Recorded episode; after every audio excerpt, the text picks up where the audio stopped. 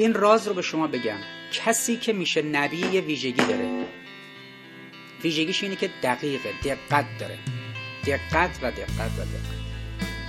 کسی که میشه امام معصوم دلیل اسمتش اینه که دقت داره. دقیق. من پیگیری کردم. کسی میشه فیلسوف و شده فیلسوف که دقیق بوده. دقیق نه که سر ساعت بیاد.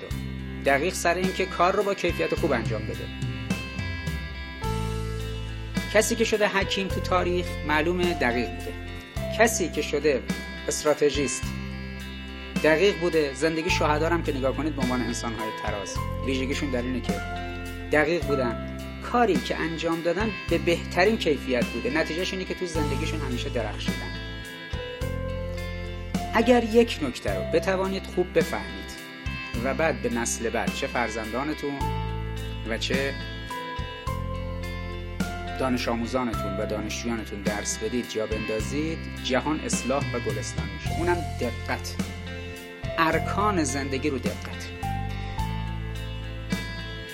یعنی عمده بدبختی بشر توی جهلش از بیدقتی میاد. دقت نداره کارشو به کیفیت انجام نمیده. یعنی جوری کار انجام بدی که مولای درز کار از نظر ظرافت و دقت داره ارکان نبی شدن دقت. ارکان معصوم شدن و امام شدن دقت. ارکان حکیم و فیلسوف شدن دقت. ارکان شهید شدن دقت. ارکان رستگاری دقت. پس دقت دقت دقت. هر وقت خواستید راز موفقیت هر کس رو بفهمید یک کلید دارید.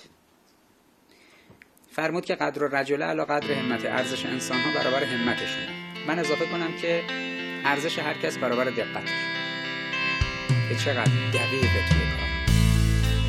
چقدر منضبط تو مرتب.